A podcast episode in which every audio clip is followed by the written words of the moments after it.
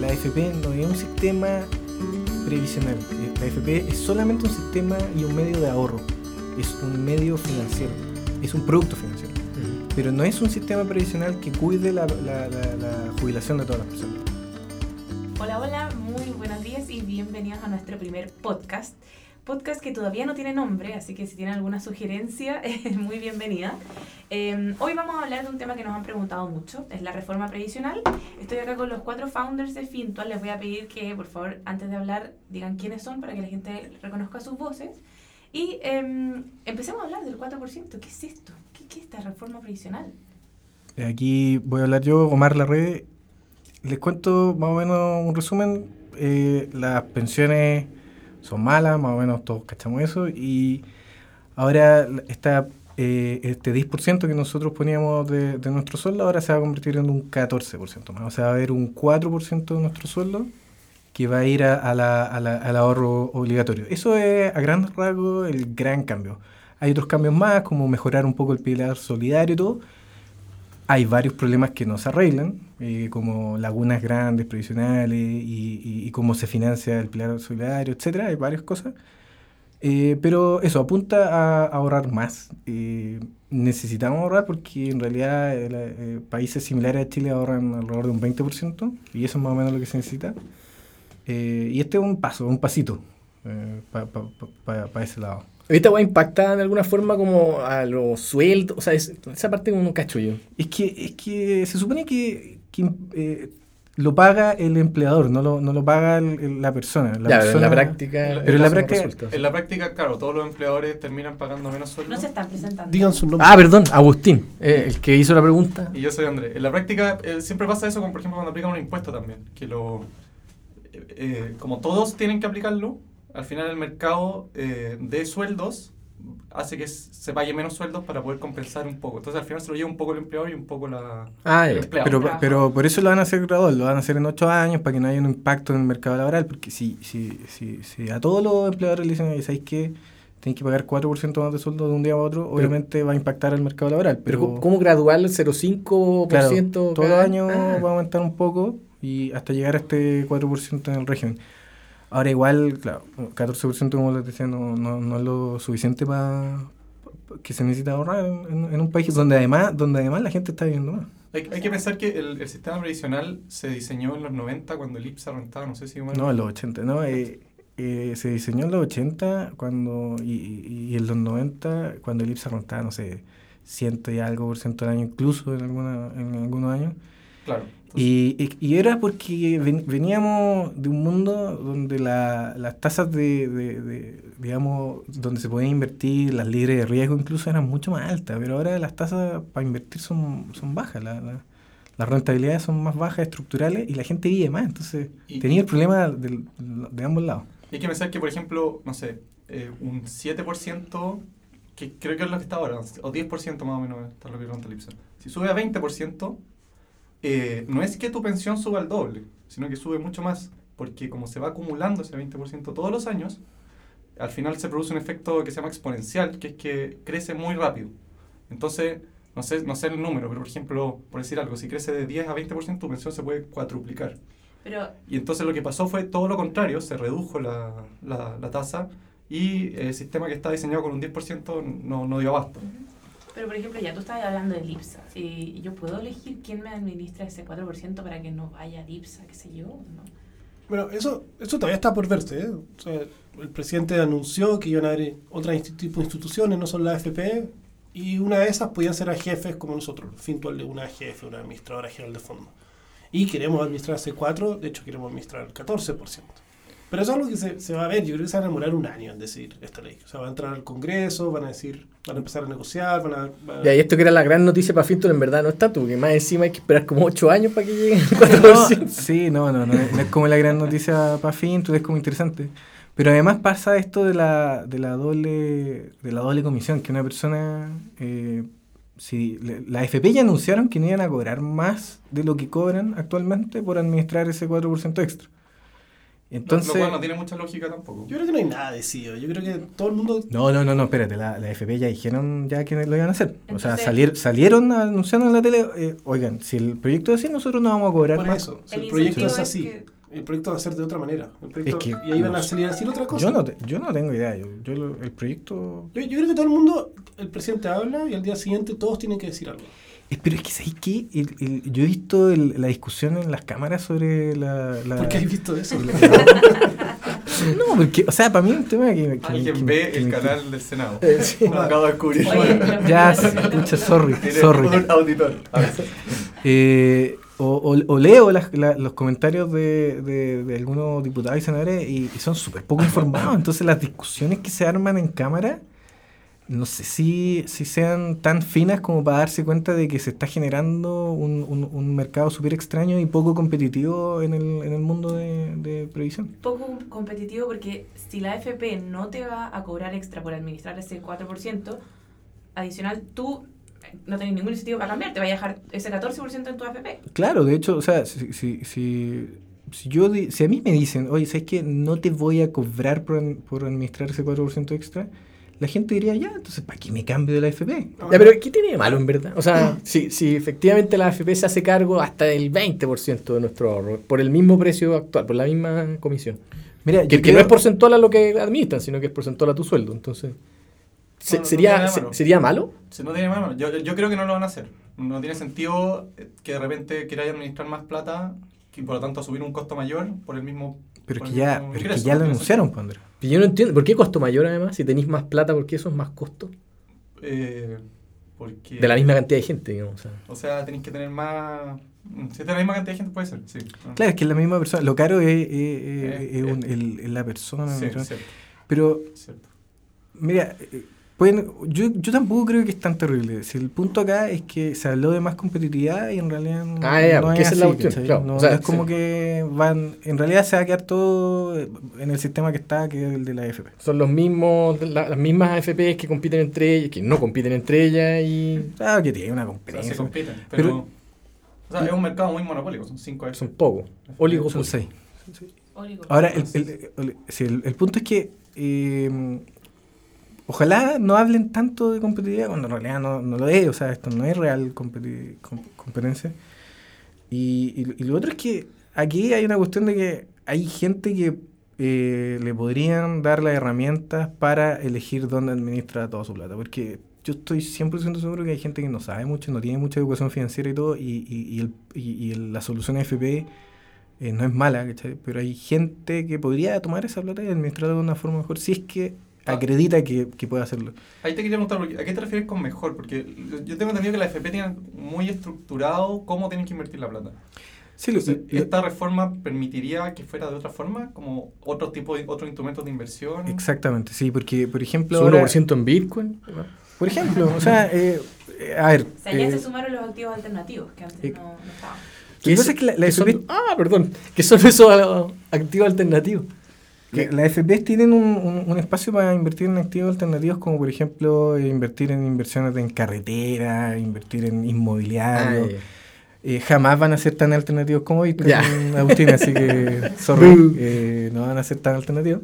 Pero tienen este espacio para poder invertir en, en- en activos alternativos. Pero no es, es un porcentaje limitado, que ahora lo aumentaron y lo aumentaron bastante, pero por ejemplo, si, si una persona en este 4% extra dijera, ¿sabes que en realidad yo quiero invertir en, en carretera y punto? Porque me gustan las carreteras y yo estoy informado, quiero invertir en esto y yo creo que mi jubilación va a subir porque, porque esta es la carretera que además yo uso y punto, qué sé yo. Si esa persona estuviera suficientemente informada y tuviese la, la educación financiera, bacán. Ahora, ¿Y uno puede elegir ese 4% como quiera? se supone que sí. Se supone que eh, tú puedes elegir ese 4% dentro de estas instituciones que habla la ley, que son eh, cooperativas de ahorro, eh, cajas de compensación, administradora general de fondo como, como Fintual. Ya, entonces, en ese otra. sentido, quizás no, la comisión de la AFP podría eh, verse contrarrestada, por, o sea, o, o de la comisión, perdón, de la administradora, podría, si es que tiene una mejor rentabilidad, podría igual ser más conveniente para Sí, una persona. Podría, claro, Claro. claro, podría ser más conveniente, pero el punto es que ahí uno, uno diría, pero ¿por qué, por qué no, por, por qué me ponen en esta situación donde tengo que además pensar en la doble comisión? ¿Por qué me encajonaron a esta situación? Mm. O ¿Cuál sea, si lo pensáis, el- el- la alternativa que tiene la FP ahora, que es una opción, o bueno, cinco opciones, cinco de- la A al al E, eh, quizás es un poco restrictiva y, y esto quizás permite un poco más de, de No, estoy, estoy, estoy, diversificación. estoy eh, súper de acuerdo con eso. El punto es por qué, por ejemplo, a mí me gustaría invertir ese 4% en otro lado, no, no en la FP. Eh, ¿Por qué me ponen en esta situación de, de doble comisión? Sí. ¿Por qué me regalan esto? ¿Eso Ah. diciendo? ¿Por qué me.? ¿Por qué hacen este regalo tan.? Es que No. eso verdad, po. Es que te hacen un regalo medio, medio trucho, ¿o no? Claro, o sea, la FP te dice: Mira, ¿sabes qué? Si te, si te quedas conmigo, si te quedas conmigo, te hago el descuento. Pero si te vas con el otro, no, pues te van a cobrar una doble comisión. Entonces, ahí hay un problema y yo sí, O sea, es, es- es como un poco de. Mira, ¿sabes que yo soy AFP, tengo el 100% de, de, de, de todo el mercado? Y, y, y si te quedas conmigo, no te cobro. Si te vas al lado, ah, doble comisión. Quizás ese, ese problema pase porque las FP son, tienen el- el- la exclusividad de ese 10%. Quizás ese 10% también se debería de alguna forma... Y eso es lo que decía yo. O sea, una persona que tiene los conocimientos financieros debería tener esa libertad extra de poder administrar el 14% dentro de sociedades financieras que le den un poco más de flexibilidad. Por otro lado, eh, eh, las personas que saben menos, ni siquiera yo creo que podrían cambiarse tanto, incluso dentro de los multifondos de la A, B, C, D E. O sea, hay, hay, hay que velar porque, porque la, la, la, la cantidad de, de, digamos, de opciones sea proporcional a la, a la educación financiera que tiene una persona. Oye, me, me- pongo medio como, como par- de parte de los de la AFP. Como que empiezo a pensar, bueno, yo tengo regulación de administradora de fondos de pensiones. Si usted quiere administrar fondos de pensiones, haga una AFP. De, de hecho, hay un cliente que nos decía por Twitter esta semana, Fintual, hagan, háganse AFP. Claro. Es que sabéis que ahí hay un problemita, que, que la FP tienen en el, en el, en el decreto de ley 3500, que, que lo que... que lo que... Rí- Ríanse, ríanse. que también te lo leíste, ¿no es cierto? Eso salió en TV Senado el, el jueves pasado. Ah, El, el capítulo, la temporada pasada. La temporada pasada del decreto de ley 3500, eh, donde, donde, donde se habla de, de- de- de la, de la FP y se crea la FP, hay una parte que, que, que dice, oye, ¿saben qué? Para evitar que una FP no tenga rentabilidades tan malas, eh, yo voy a multar a la FP que tenga rentabilidades malas por mucho tiempo. Lo cual, a, a- a- a primera vista, suena súper bien. Mm. El problema es que genera un, un incentivo perverso que es que las FP se copian las carteras de inversión entre sí. como cagados de susto. ¿no? Claro, porque, Asumen menos riesgo. y porque final- nadie, nadie quiere asumir el riesgo de la multa, entonces mejor me copio. O sea, yo, yo veo dos problemas con la ley de la AFP, de, de- que las creo. Lo primero es que ellos tienen que administrar, además de la plata de la gente, un pozo de plata propio. Ah, sí. Y administrarlo de la misma manera que eh, están administrando la plata de la gente. Entonces, Claro, para que no hagan cualquier locura. El problema es que es tan poca esa plata que ellos no, no- no No, tienen sí. incentivo, tienen más un incentivo comercial No, a traer más, más, más sí, gente. sí. Y no administrar bien. ese, ese- ese no es una restricción. Y lo segundo problema que tienen es lo que decís tú, que eh, como te van a multar por salirte, lo que están haciendo hoy día es todos co- copiándose. Y aparte la información de la estrategia de los, de los portafolios es pública. Entonces cualquier FP puede ir y ver qué está haciendo la otra FP. Y hoy día lo que yo veo es que las FP se están copiando y en particular le están copiando a una o dos. Ya, pero yo que soy el abogado de la AFP acá, entonces diría, bueno, cambiemos esa ley. Hagamos que de- dennos más libertad, entonces, pues, dejen de... de- O sea, o sea, sáquennos esa multa. Pero es que eso no sucede. po. O sea, el abogado de la FP lo que dice es que, oye, estamos bien. pues, o sea, Ah, el abogado de la AFP no está diciendo cambien esa... Probablemente todas estas No, leyes no. ayudan a que sea más oligopólico el mercado y por lo tanto les conviene a la FP. Ah, claro. O sea, con el, con el dolor del alma de mi mamá, que es más de izquierda, yo, yo soy medio pro AFP, parece. Como que me he dado cuenta, y, y, y acá este es como el tema más, más álgido y quizá se desvirtúe esta conversación, pero, pero la gente que está, haciendo, que está en el movimiento de no más AFP, yo creo que, que, que, que es- o sea, sus motivaciones son súper legítimas. O sea, las pensiones son una basura. Eran cero, o sea, hace dos gobiernos atrás, a alguien se le ocurrió hacer la solidaria de 80 lucas, porque, y pasaron de 0 a 80 lucas. Em, pero yo encuentro que el sistema mejorado eh, no se me ocurre otra forma mejor. O sea, yo parto del principio que hay que obligar a la gente a ahorrar. Claro, es que, o sea, es hay- que ¿sabéis qué, Pedro? Ahí hay un problema mucho mayor que una es que la FP no es un sistema previsional. Eh, La FP es solamente un sistema y un medio de ahorro. Es un medio financiero, es un producto financiero. Pero no es un sistema previsional que cuide la, la- la- la jubilación de todas las personas. Y la gente eh, no, no, no tiene eso incorporado. Y tampoco, y, Pero y es, también es es una rol del- crítica... ¿Es rol de la FP enseñarle a la No, gente? pues este, este es una crítica de- también de, to- de- de todos los gobiernos anteriores de que no han sabido distinguir, porque tampoco se quieren hacer cargo, porque hay un problema previsional en Chile, sí, lo hay. Y, no, y, y, y- y a los gobiernos no, no quieren meter las manos en ese problema porque es difícil, el problema previsional, arreglarlo es difícil. Entonces, O sea- eh, una forma es hacerse cargo del problema y decir, oye, ¿sabéis qué? La FP es solamente un medio de... es un, es un colchón para guardar la plata eh, mejorado, pero, pero no es un sistema previsional. Mm. O sea, yo creo que eh, lo, lo que se, en algún minuto se asumió es la gente es tonta, no sabe, entonces obliguémosla ahora. Quizás ese no era el mejor camino, el mejor camino era enseñarle. Pero... No, no, y, a ver, Chuta, yo- pero eso sigue lento, ¿no? Es Sí. más largo y... O quizás ahora es hora de empezar a... Ah, yo estaba poniéndome medio izquierdoso ahora en mi mente. Eh, lo que pasa es que con, con lo que decía, con lo que decía Omar, o sea, en el fondo, esta cuestión es un sistema financiero, que, que- que- que, claro, un, un apoyo financiero, pero no es un sistema previsional y de repente igual hay que tener, además, un sistema previsional o sea, para salvar a, lo- a Sí, la o- gente o que en verdad, no sé, le O fue sea, total- ahora las muy mal, son malas. sí, eso es- Totalmente, es totalmente, pero, pero la- y ahí viene la, la, eh, la pregunta de cómo arreglamos el problema y vienen la- la- los dos caminos de solución, si es eh, eh, un pilar solidario y ese pilar solidario va a ser como de reparto, de va a salir de qué, de los impuestos, bla, bla. Y ahí hay un montón de preguntas que Mm. no están resueltas Pero- y que son difíciles de resolver.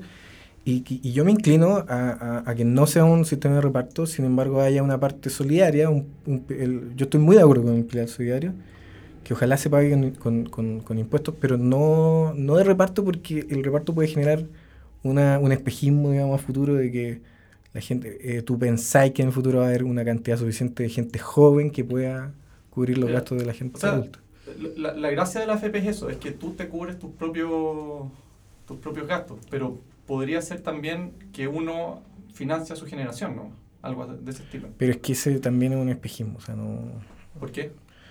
Porque, cla- ¿qué, qué, qué pasa si el- tu generación es poca o le da mal económicamente justo a tiene una generación de crisis económica? Sí, sí.